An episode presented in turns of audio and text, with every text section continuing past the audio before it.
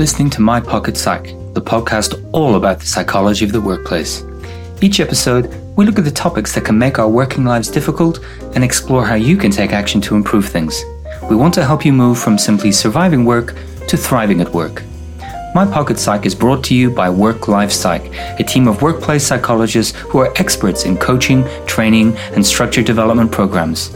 You can find out more about how we help people grow and develop at work by visiting our website, worklifepsych.com.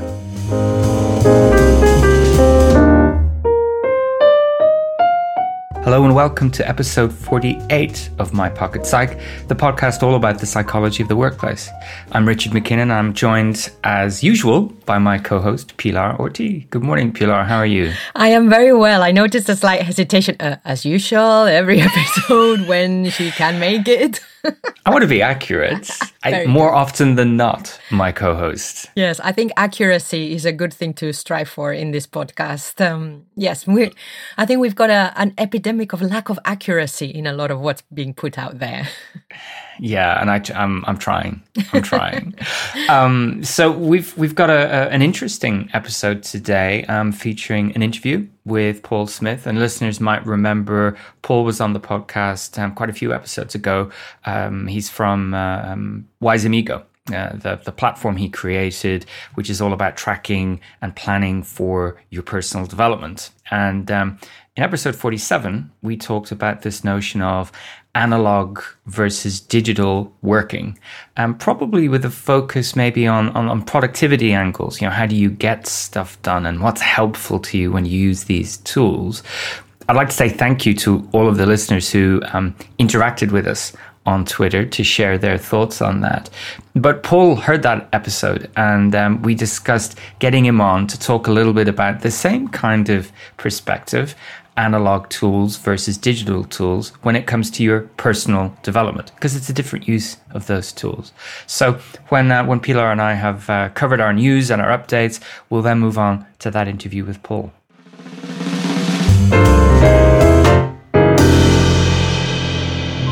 So let's start with some news. Uh, the first thing for me is a reminder that we're getting very close to episode number 50, a big landmark for us. So, once again, I'd just like to put out the request there. If you're uh, a listener for many episodes or just a few episodes and you found something that we've shared with you useful, we would love to hear about that. Maybe it was an idea, a concept, uh, a resource, something that we linked to, and you have found that useful in your working life. We'd love to hear how that has been the case.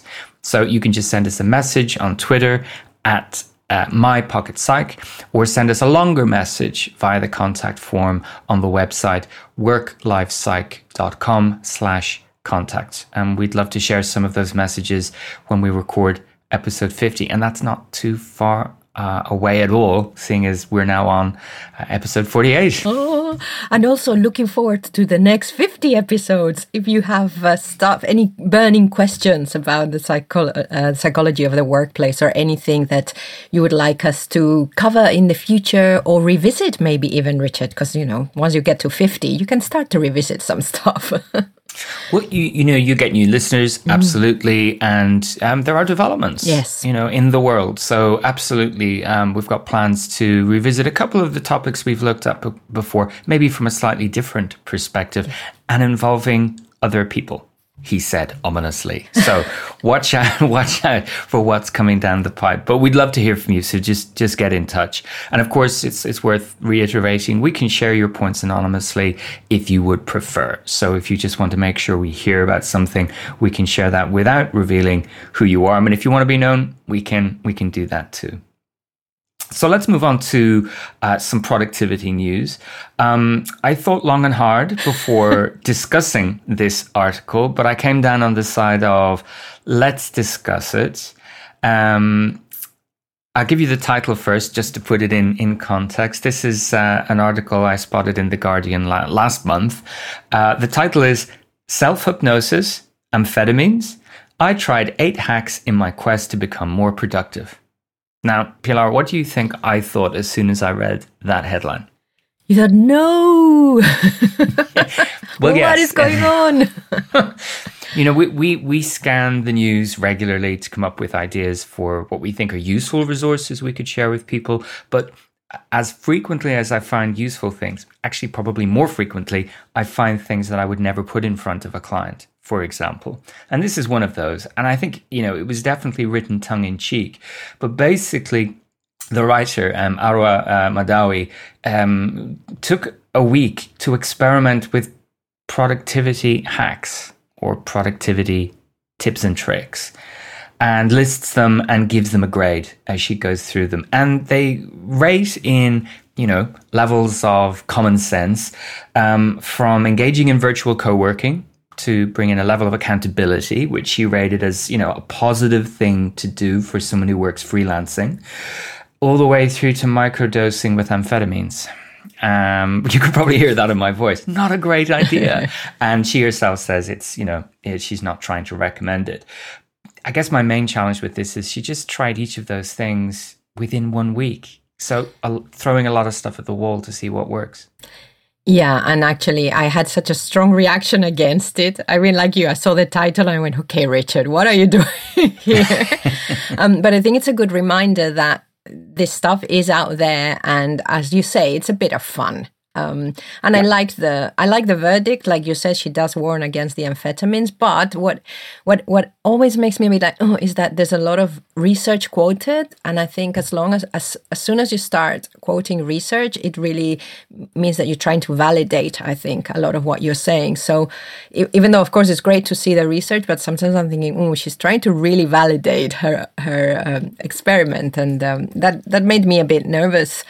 Um, yeah yeah, and, and it got me thinking about how would you, as the typical person out there, look at something you found online like this and evaluate it. And I suppose the main thing I would emphasize is if someone is reviewing a method to achieve something, in this case, to be more productive, well, ask yourself how long did they do this for? Because could we reasonably expect to see someone gain some benefits in just one week?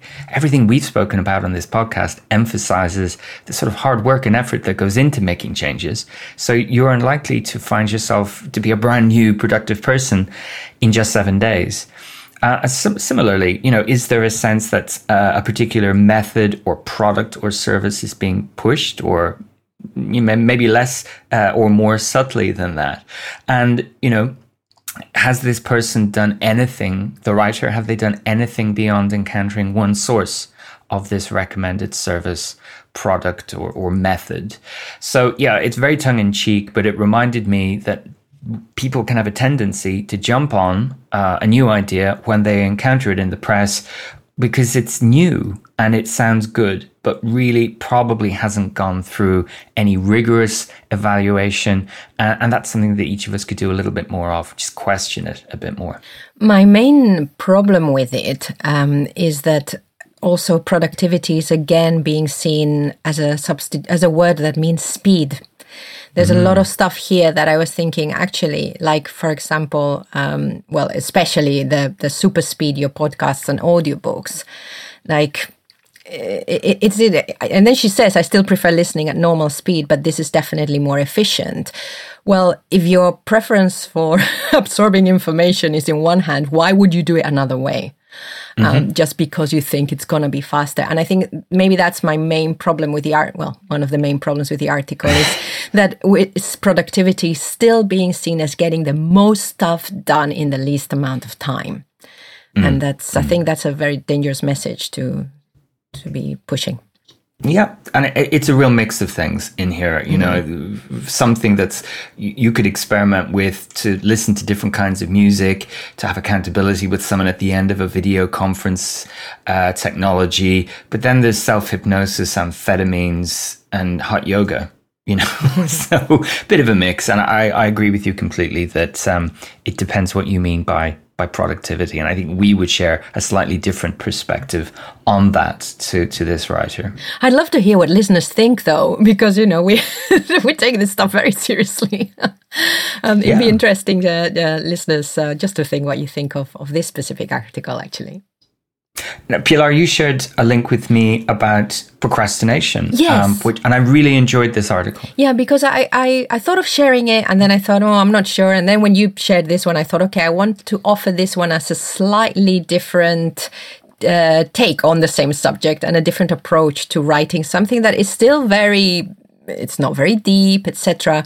But I thought actually I like what she's done. Um, and this is from writershelpingwriters.net. So it's really for writers, but I think it's for any kind of person who has a long piece of deep work to do. And I really like that she looks at the reasons why we procrastinate. So the article is called Writerly Procrastination Why It Happens and How to Break Free of It. So again, I really like her approach. It's okay, this is happening. Why could it be happening? And then, well, maybe these are some of the things that we could do. And they're definitely not hacks. Um, one of the things she says is um, make room for the uncomfortable feelings that writing can evoke. I think that's a very good long term strategy rather than a hack. Mm, absolutely. I, I really um, saw a lot of what we talk about in, in this article, uh, especially um, one of the lines she says, uh, you, you'll notice it's an avoidance of discomfort as a commonality for, for reasons that people procrastinate. And that's something that we've touched on quite a few times. Uh, we might all procrastinate for different specific reasons, but the underlying factor there is we just don't want to experience a level of discomfort. Um, and I thought this was a really nice uh, summary of procrastination as a concept applied to writing, but I identified with it. And I'm not a writer mm. writer, but I know that there's times when I need to knuckle down and do something that requires my focus and my attention. And I might be tempted to procrastinate about it. And there's lots of these reasons resonate with me. So I'd recommend it to anyone to have a look at, you know, whether you consider yourself a writer or not. Yeah.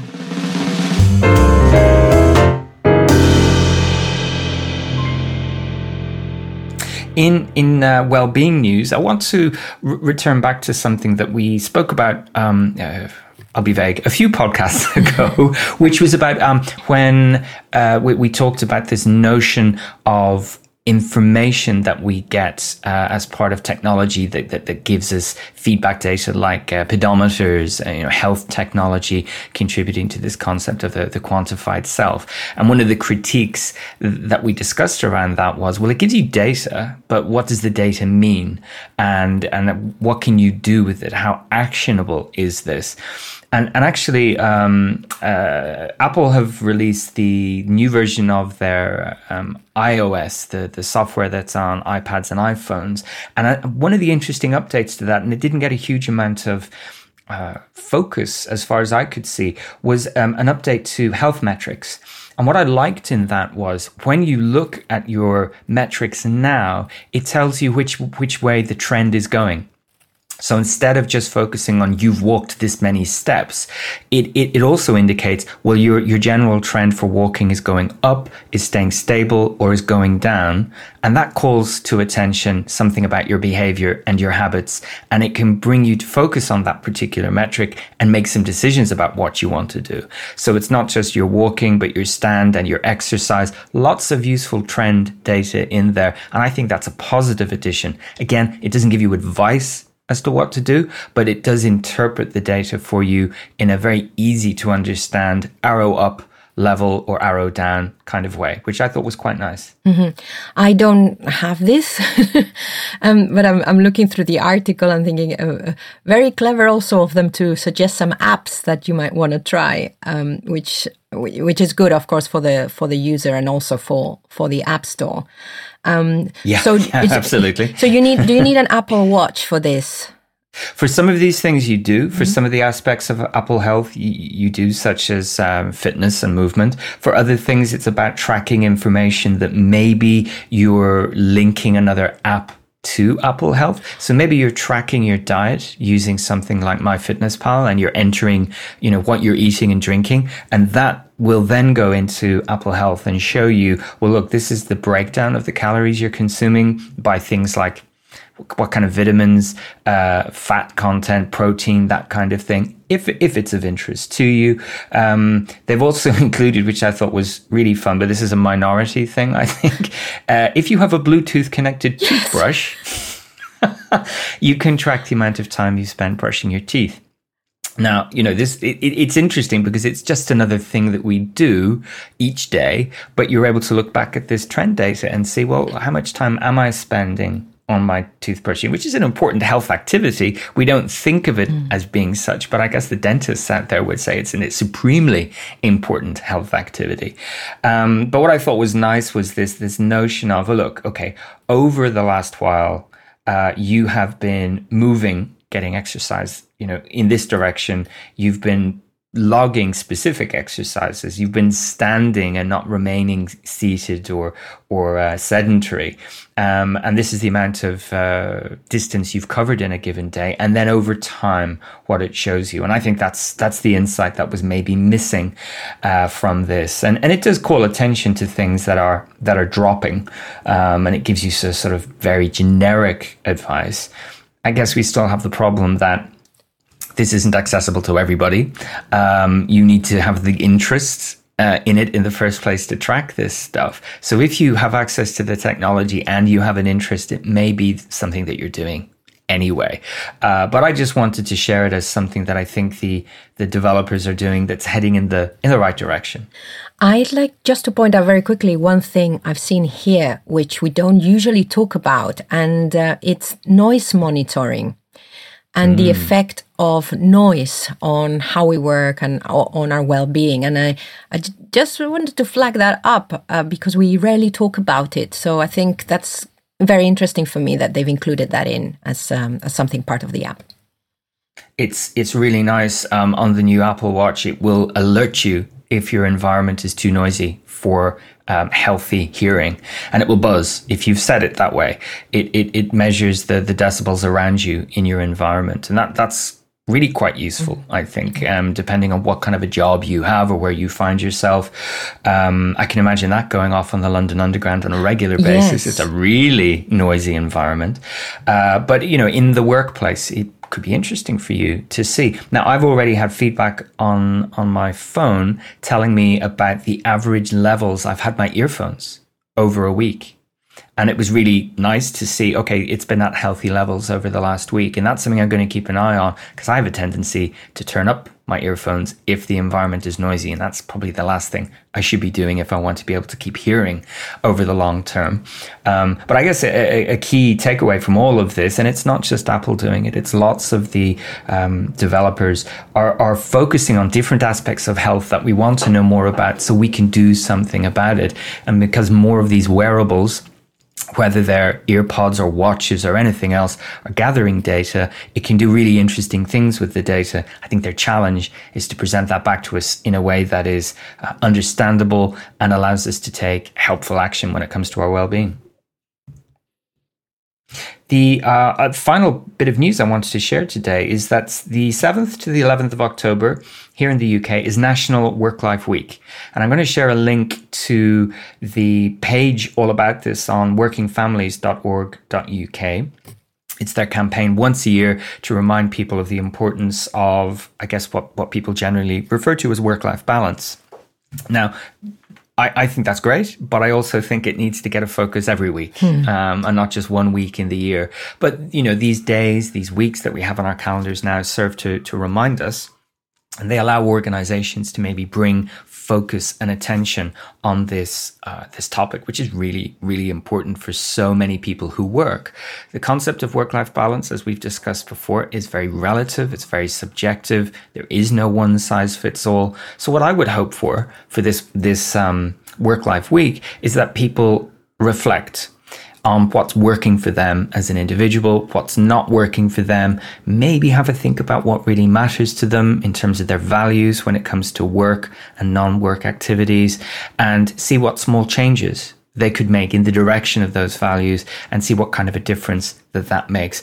I think the temptation is to sometimes look to make huge changes to achieve stability and a permanent solution to work life balance when we all know that's not the case. It's probably more akin to navigating ongoing challenges in all the domains of our life. But during this week, have a think about what you could do that's a little bit different. And I know during the week, every year, they have a go home on time reminder, which is quite nice that, you know, is it time that you left your workplace? Are you staying late for no particular reason? Is this the day you could you know, leave on time and see what that feels like and see what the benefit is like for you. And I think that's that's really quite a, a nice, simple thing for people to consider. And of course, if you feel you can't, that's interesting as well. Why is it that you can't leave on time?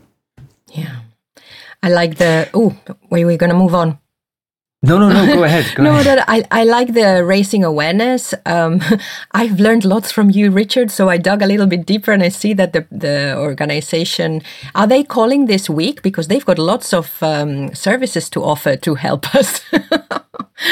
Um, yeah, and you know, there's there's um, you know one of their campaigns. They've got lots of um, resources for organizations to help them talk about this and address this topic. Because I, I know for a lot of managers, this is you know, from their perspective, a bit of a headache to deal with employees' uh, requests for flexibility when it comes to, um, you know, addressing the needs in their different life domains. But also, sometimes in some environments, work-life balance is, you know, basically sneered at. Mm. It's it's viewed as a sign of weakness or something that you just can't have in this job, whatever that job is. So I think they've got a tough job, which is to talk about this to everybody at the same time. So I think our role, each of us, is to think about, well, what does it mean to me? And what small steps can I take in the direction of an improved navigation for me between these different challenges that are coming my way?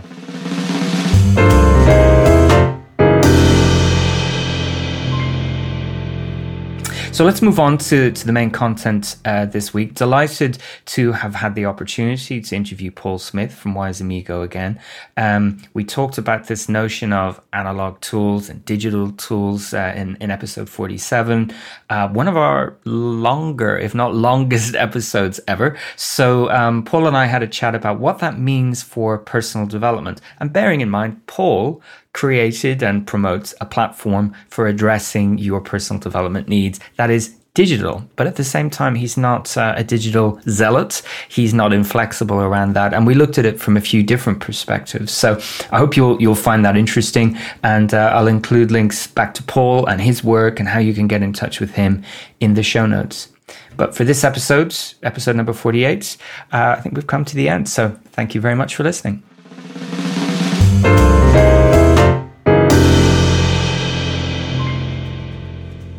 At Work Life Psych, we believe that coaching is for everyone, and so we have created a cost efficient, flexible, and impactful solution we call Coach on Campus. This means coaching can be made available to more junior employees, emerging talent, and technical specialists within the organization without incurring the cost or commitment of executive coaching packages. A work life psych coach is based on the client's site on a regular day each month with a schedule that is dedicated to that organization. We'll facilitate six one hour long coaching sessions throughout the day. To find out more, visit worklifepsych.com slash coach on campus.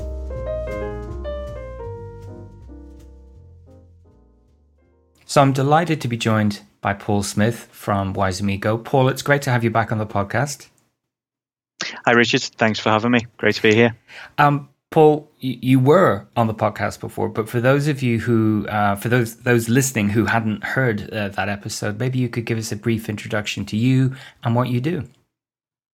Sure. So I'm a, a psychologist, uh, work psychologist, business psychologist, if you like, um, interested in the, the study of um, how we operate, uh, why we operate at work. But I think more recently, um, I've become founder uh, of a digital platform called Wise Amigo, and that is a place where people can take control of their personal development and put some structure around it. So we're super interested in that because uh, what we do at Work Life Psych is all about people development, and you and I have had lots of conversations about this whole area, yeah. but we haven't really touched on what we discussed in episode forty-seven: this notion of analog versus digital. Um, on the back of listening to that, what are your own thoughts on people using analog or digital methods at work? Yeah, I really enjoyed um, the conversation you had with Pilar, and I think it was it was good that you addressed the the notion that it's not either or. It's not a digital solution or an analog, paper, an offline solution uh, in how people can can think about their development. Uh, I think that's key. It's it's not either or. Um, you can do you can do both. You can um, you know brainstorm and generate ideas on on paper, and then use uh, digital uh, means to record, reflect, track, monitor, all of those things that we do maybe a bit more frequently, but in less depth. So I'm a big fan of of both of using both um, types uh, of recording and, and, and getting things out of your head, whether it's into an analog or a digital form. I think that's a really key point. You know, it's it's about getting stuff out of your head, and that that helps us when we're looking to I don't know identify goals we want to work towards. It's useful if we've got something that's bothering us, that's on our mind, um, or even if we just want to track our progress or track our learning. You know, our our minds aren't great at remembering all of the detail or keeping it fresh. So, whether it is a, notebook, whether it is an app, that process of getting it out can be can be really helpful. And I think what you said there sort of mirrors my own journey on this. I, I think I, a few years ago I would have been a very strong advocate of, of paper and you would have spotted me at events with a, a very large filofax under my arm, which was my external brain. And then a few years ago, I, I became a bit of a digital zealot and mm-hmm. abandoned paper. And, you know, I think now I'm in a happy place where I see both paper and digital approaches have their place. It very much depends on what you're trying to do. And you notice if you're trying to do the wrong thing with the wrong tool because it just feels difficult. And then when you're, you know, taking the right approach with the right tool, it, it doesn't feel like work. It feels like you're using the tool well. Yeah, exactly. And I, I always think about the the statement, um, you know, let's take a blank sheet of paper. You know, mm. if you mm. want to if you want to really think about something from its inception. Um, I think about when I was a, a, kid and I used to draw sort of endlessly. Um, I wasn't so much into art as such, you know, but I used to love just getting ideas down on paper.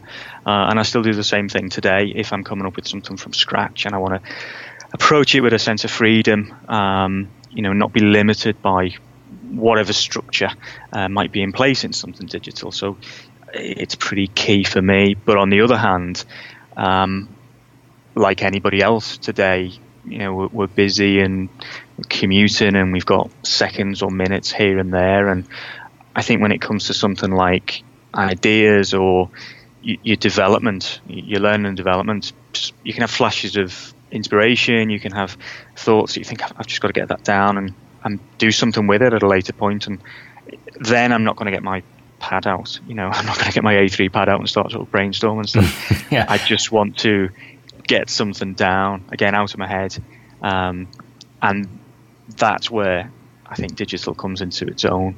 And then the next thing is, so what do you use and what's the structure giving you and how useful is it? Because unlike paper, which has got no limitations. I mean, I don't even use lined paper. I just use blank paper for everything. Um, digital's a lot more of a, you know, it's, it's a landscape that needs to be navigated. You know, there's, there's mm. good and bad uh, digital solutions out there. Um, it's just about understanding what you really want and then getting through all of the noise to get it.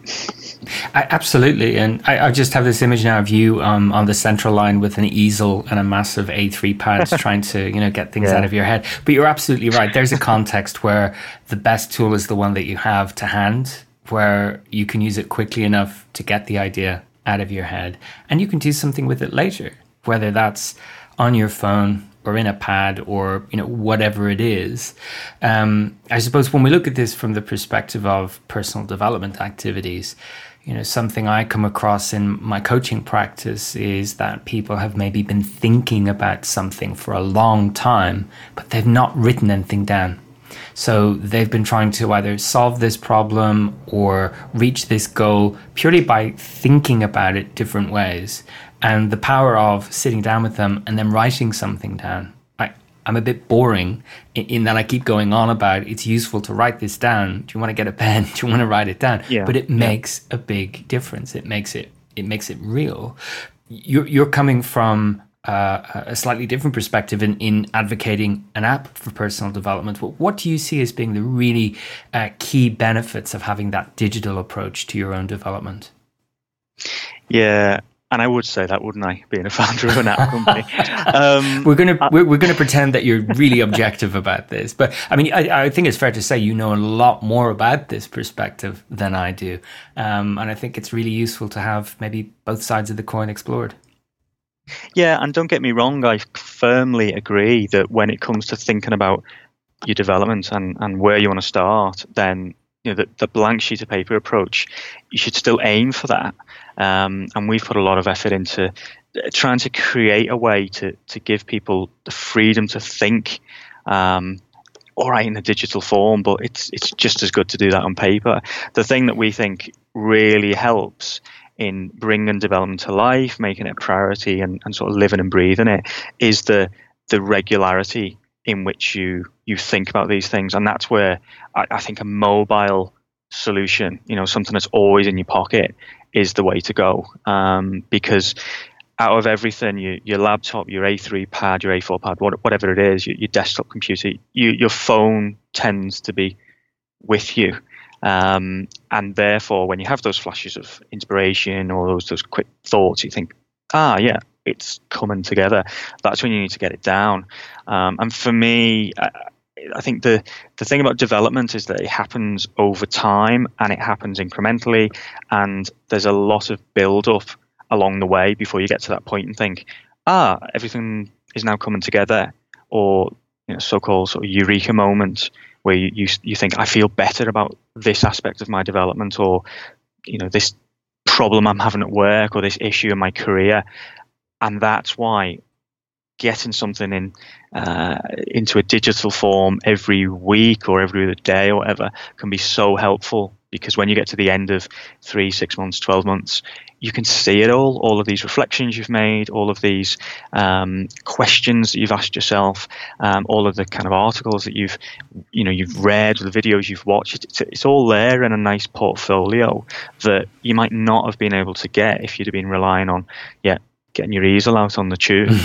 uh, you know that, that that's that's what I think, and it, it really is about getting it out of the the back of your mind to the front of your mind, and even better onto something that is is tangible and you can look at it I think you make a really good point there, which is the, the, the, retrospective and to spot the patterns, to spot the change.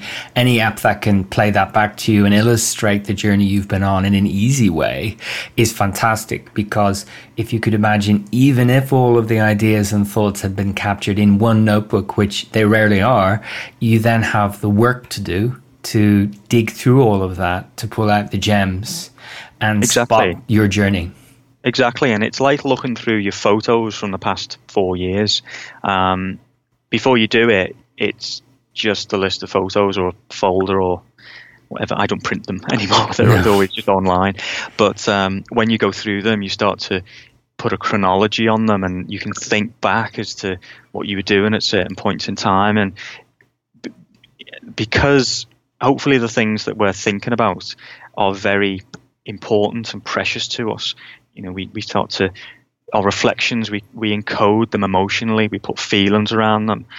When you start to look back on them, they all come together, and um, it's it's so much more powerful looking back on these things and thinking, yeah, that's where I was at that point in time, or that's how I was feeling, or that's what I was facing, which you you just can't do in the back of your mind because it's uh, it's um, contaminated with all sorts of other feelings and yeah. lost. You know, you need to you need to get it out in some kind of uh, folder or structure, file system, whatever it is, and, and that's where these things can help. Something a bit more objective, something uh, more akin to evidence that you can revisit. Um, what you felt exactly. like on day one of your new job versus what you felt like on day 30 or 90 or whatever, um, yeah. rather than trying to remember how you felt and obviously miss remembering that.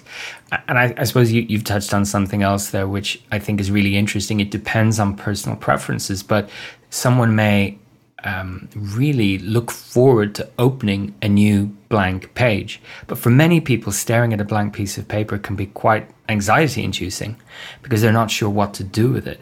So, uh, again, I know from my own coaching practice that some people really take to the notion of have you got a form I could fill out? Because yeah. I'd prefer to answer questions than just empty my brain, you know, in, in a way that doesn't really make sense to me. So again, if you're prompted by some kind of an app to answer specific questions, then that might be less of a task, less of hard work than sitting there with a pen and a blank page for some people. I completely agree. Yeah, we're, some of us were just we know um, more about what we want to to say, to write down, to think about, and, and at other points it's uh, it's less apparent or it's scary, um, mm. and then we can we can procrastinate over it. We can even push it away. Um, you could argue the same. Uh, those two things are the same, um, but everybody's different, and that's why I. I think it's important to be having all of these tools, um, but be conscious of what each of them can give you. So knowing when, you know, to use something offline, paper, um, and knowing the, the, kinds of things that are available uh, digitally, and then intermixing those if we're talking about broader development with you know involving people and um, those sources of you know, great guidance and great soundboards who are around you. You know, just you've got to have a real variety of um, uh, different sort of ports of call in, in which you can call on uh, through your development. Mm. And so, uh, you know, apps, online resources c- can you know open you up to lots of different uh, routes different sources of information or or perspectives. Um, something that we we spoke about very briefly offline before we started recording was a trend I've noticed and I'm not sure it even counts as a trend but I've been advertised to let's put it this way I've seen a lot of ads for structured paper-based planners that are not diaries but as such um, uh, a notebook that is organized to help you identify goals uh, for a year, for a quarter, um, and then habits across a week, across each day, so that yeah. you are in the same way being tasked with filling out a form. To put it very basically, but in a way that is more useful to you than the thoughts we might have, such as, I must get fit, I really need to get a new job. Whereas this approach says, well, what is the goal? What are your passions? What are your values? Now, what are you going to do about that? Almost like, you know, a coach in a book, but again, um, that is going to be helpful to some people because doing that in isolation could be quite daunting and it's only going to be as useful as the way you use it, how frequently you use it, and how, again, a big point, how honest you are with yourself when completing these kinds of things. Um, you know, ideally, no one else is going to look at this. It's for you, uh, w- which is a topic that comes up in coaching all the time when someone identifies goals. And I have to ask, is that your goal or is this your goal for me? Because it really needs to be your goal. Um, yeah. But yeah. I think, you know, again, some people may find a lot of benefit in picking up these kinds of planners and using them, using the prompts. Um, and then just just as likely, you know, the tool you have with you, the mobile phone in your pocket, could be really, really helpful. If if nothing else, than it's always available. Yeah, and there's there's so many things that you said there that I'd, I'd want to uh, come back on. So the first thing is about you know if you've got something that's analog like a, a booklet, a calendar, a, um, something that you, you regularly log your thoughts into.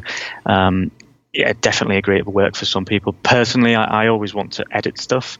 Um, you know, just go over and change and um, for, for me that's personally why I like a lot of the, the digital stuff that's out there um, but also I think what you said about whose whose goal is it um, is an interesting one because a lot of the a lot of the systems that are out there that people or maybe you know tracking their goals on and putting their objectives in, they're they're, they're often brought in by their employer, mm. um, and then you've got the whole sort of um, they, they, can be really great. They can be empowering. They can bind a manager and um, her or his, you know, direct reports um, around their growth.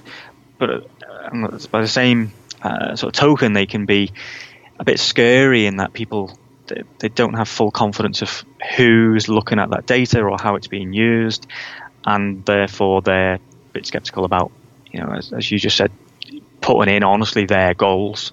Uh, it could be what they think they should be putting in. Um, I don't know. That might get them a you know a favourable uh, sort of um, uh, promotion or, or, be, or be looked upon in, in the right yeah. kind of way. So you've you've got all of that, and you mentioned being advertised to. I think digital lately has taken a bit of a pounding because a lot of the free platforms or apps that are out there, um, should we say, haven't been completely upfront about how they're using data, mm. um, and therefore there's a bit of a backlash. So it's it's incumbent upon those platforms to say what they're doing uh, with that data. Uh, so there's no surprises, but people are becoming more savvy uh, to that. Um, and also, I think that's part of the charm about doing things on paper. Uh, it's a bit like putting your money under your mattress. You know, there's, there's no there's no kind of fear, but then you ask yourself, well, what are you missing out on by doing that, and what is, uh, you know, what's the uh, what do you tend to lose by by doing that? And I, and I think the same applies here. Maybe I'm stretching the analogy, but um, I, I think there's a there's a lot to digital, but people need help to identify what to use. Um, and if I give you an example, I think we talk to our users regularly, and I'm always impressed with the um, the kind of level of vulnerability that they show in what they're working on. So we have people broadly just working on things like speaking up at work or saying no to you know someone who they feel they maybe can't say no to and just generally building confidence um, as well as a whole host of very particular skills like being more commercial, strategic, and so on. But I, having spoken to our users and, and, and getting up close and personal, I can say with some degree of confidence that these are the kind of things that people do not mention to their manager, um, or certainly would feel apprehensive if they felt HR had a um, an understanding that these are the kind of things that they're working on. So that's just another part of the challenge you know, if you sign up for an app, you sign up for a platform, where's the data going? Um, who's going to see it?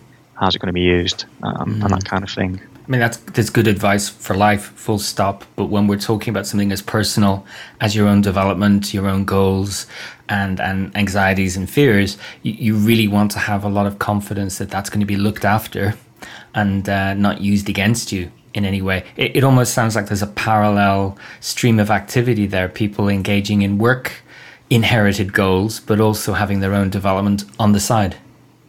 I think so, and we we ask our users, um, you know, before Wise Amigo, where did you tend to go to find help? And overwhelmingly, people said Google. They didn't say mm. their manager. They, they didn't say the intranet or uh, the work intranet or HR. Um, that's a problem. It's an opportunity for us, of course, but it's a problem because it suggests that people do see the two things as distinct. It, uh, yes, and, and the sort of red flag that's waving in my mind at the moment is also the fact that just the people who haven't found you and have just trolled Google for advice could have landed on some very popular but terrible advice, you know, um, yeah. or, or something that's just not helpful for their context where they work and possibly the people um, responsible for learning and development or HR in their organizations might be banging their heads against the wall right now, you know, knowing they're missing out on people who could do with some development, but they're somehow beneath the radar. I think yeah, there's there's that there's a huge danger and, and an opportunity as well for leaders and people um, driving HR. So you've got individuals who are going out to Google searching for answers, and, and you know we've we've joked before about the the kind of articles that one might find, you know, six things to do before 5 a.m. Um, and this is what the most successful people do to be successful. Mm. Um, you've got to get through all of that. And um, in our profession, um, like other professions, psychologists struggle to get evidence based um, content uh, research out there. And it doesn't challenge the big players on Google, you know, the big media outlets and so on. So that that's a danger, and I think there's there's an opportunity for HR leaders, for for leaders of business to say, well, we want to help our people find good content, but we can't expect them to do it without Google.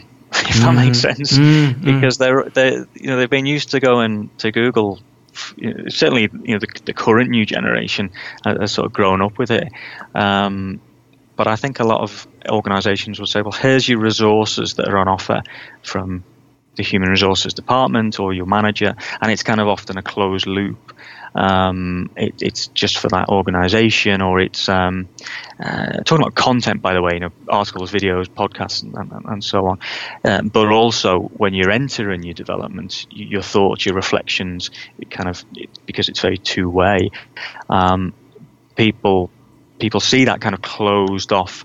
You know, the, the organizational walls, if you like, for this content, and they think, well, I'm, I'm, I'm within uh, these walls, and I wonder how my data is going to be used. Whereas if mm-hmm. I go outside and um, I sign up with my Gmail account rather than my work email, then I'm completely, you know, free of that. There's, there's no worry of that. And and I wonder, you know, when when people are looking at their own developments, um, how much is their perspective of these are these are must dos because it's my job, and these are things that I'm passionate about that are about me. They might help me in my in my role at work but i want to look after these areas slightly differently because they're about me. And yeah. and if you in in as my manager or hr professional are telling me here are some courses you could go on to get better at x i don't want to hear get better. I want to hear growth development potential. You know I, I, it's almost moving away from a remedial focus to, to you know, topping up skills to one that says unleash potential here that here's how to make the best of who you are and and I know the you know, the bigger or, the organization the more the tendency is to have uniform processes uniform systems um, you know for fairness reasons but that can also feel like going through a bit of a machine yeah, and, and again, I think there's so many things within that. Um, if I could pull out one, I I think the the thing that individuals themselves recognise is that they they could be working for 50 years, you know, give or take more than that, and they could have 20 jobs, they could have multiple organisations, and they see the long term nature of their career. Um, unfortunately, that's not always the case within organizations who, because you know, the, the, way we, we operate in, in organizations, we're, we're short term, we're looking at quarterly results, um, and often the systems that are in place might not be there within a year or two. Um, so there's that mindset, and, and that means that the advice on offer, I don't want to go off subject, but it, it's usually short term and it can be more about painkillers, if I could use another analogy, whereby you you the advice you get is about it's, it's remedies for perceived problems rather than things like a healthy diet and vitamins, which is about real long term mm. shifts and mindset. Um, you know, and anecdotally, we've all heard about you know, the, the great managers that people report and they say, oh, they, they really help me think about my career, not just my job and my performance. Um, but they're hard to find, you know, and they're so busy that it's it's it's really incumbent on the individual themselves to, to, to drive all of that. But they need a lot of help from their organisations through their, their systems, their processes, and so on. And unfortunately, it's it's rare to see organisational um, mind stre- mindset stretch anywhere as long into the future as the individual's mindset. That's a really interesting perspective, yeah, because if you if you view yourself as a mobile professional, as in I'm here for two to three years, that's that's a snapshot of your career. That's but that's the bit that the organization will see. And if their focus is on solving problems, that's the lens through which they will look at your development, which is not the same as yours. Look, look yeah. at where we got to when talking about pen and paper. You know. yeah, I know, I know. Let's go. Let's go back on the topic then. but but I think I think it's that's that's quite a fundamental part of this, isn't it? Why why would you look at your own personal development and what is the you know what would be the need to not follow organizational recommendations and processes when they're there? Well, that's the organization's perspective and we yeah. each have our own perspective on what how we want to develop what we want to focus on and and of course you alluded to it earlier but if i want to develop skills that are of no relevance to the job i have right now but will help me get my next job then that's something I want to focus on and maybe keep to myself and not advertise the fact that I'm working to get that next job that's in a different business. Yeah, and I think what if I could summarize then the reason why this is important for the digital analog debate is because if you do the strategic bit first, as in you think about your career long term and you think about the skills you'll need in future and the vitamins rather than painkillers approach, and you can get your organization to think in the same way, then that's much more healthier. And you can still have the the analog um, stages, you know, the, the, big sort of blue sky thinking on piece of paper, um, you know, that you might do every um, significant point, you know, within the year. But then you can also have the digital support that's there every day for when you have those flashes of brilliance or inspiration. I think my point with um, what I'm seeing in the difference between individuals and organizations is that individuals are more aligned to that kind of perspective, and that's why they go to Google, mm. than necessarily organizations where the drivers might be more um, around okay, what what systems have we bought in to equip our individuals that are tangible, are there, and we can say are ours. Um, and, and, I think individuals see beyond those organisational walls very quickly, um, and in some cases reject it just because they're more strategic. Uh, I think organisations can do so much more to align themselves to their individual employees' worldview if they start to think in their shoes and empathise with them. Mm. Um, one one thing that really brought that to life for me when I joined a previous company, I had a series of onboarding sessions on like sort of day one, two or three or whatever. And I remember our CEO said to me and a, and a group of others, he said, "We're glad that you're here to spend some time with us." And he it really stuck in my mind. He was saying, you know, you're not going to be here for, for ages, and, and, this is the psychological contract.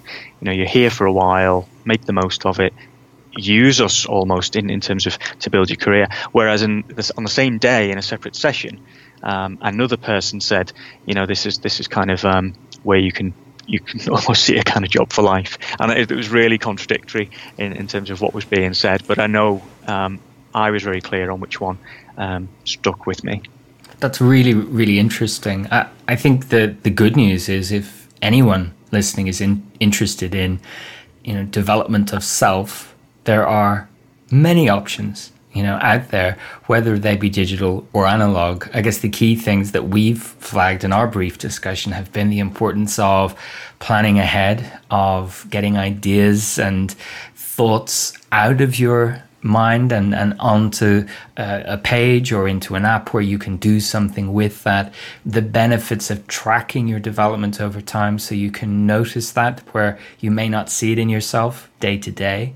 Um, and, and to have that continual focus and not fall into the trap of, I suppose, the New Year's resolution syndrome, big plans at the start of the year, and then nothing happens as, as a result of that any other thoughts to drop in on that? That regardless of the tool you use, what's really key in development? Yeah, I think um, beyond the things that we know can help people develop in, in, different ways, and there's no right or wrong way to develop. But if we think about reflection and getting feedback, and planning and setting goals, all very useful things. I think the other thing is to strengthen your connections with the people who are going to be important for your development.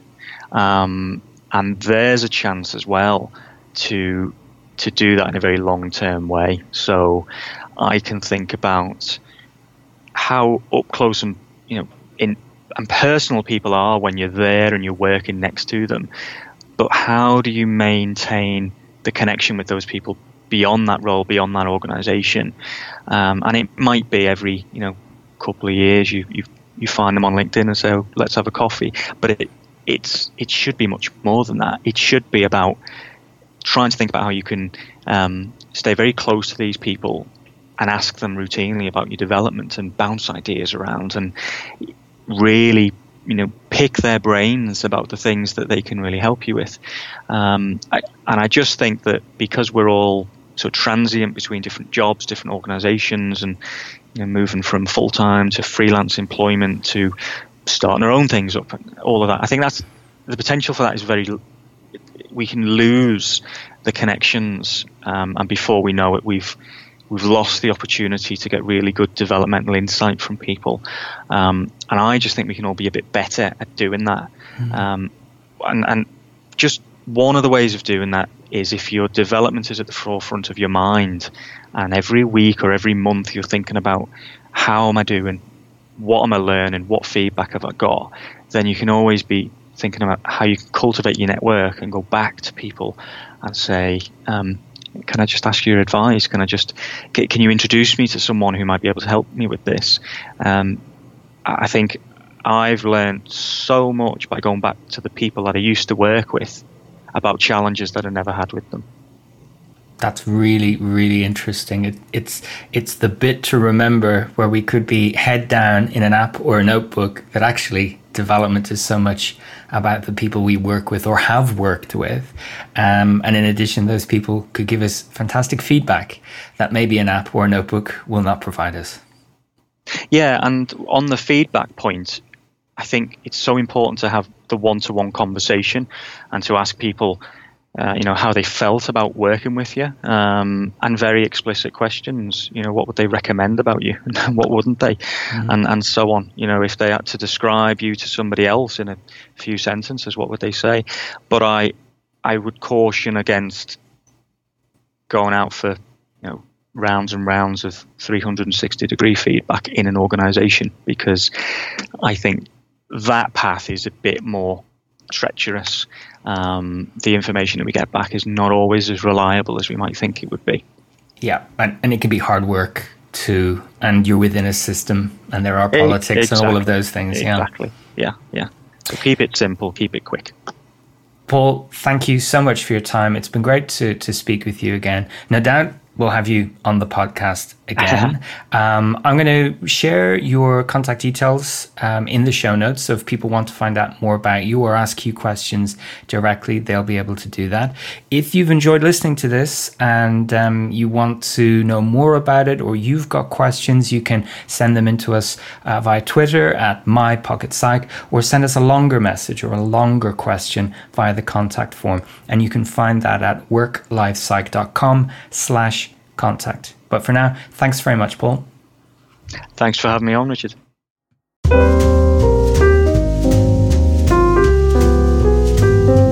Thanks for downloading this episode of My Pocket Psych. To get in touch with questions and feedback, you can tweet us at WorkLifePsych or leave us a message on the contact form at www.worklifepsych.com slash contact. Thanks for listening.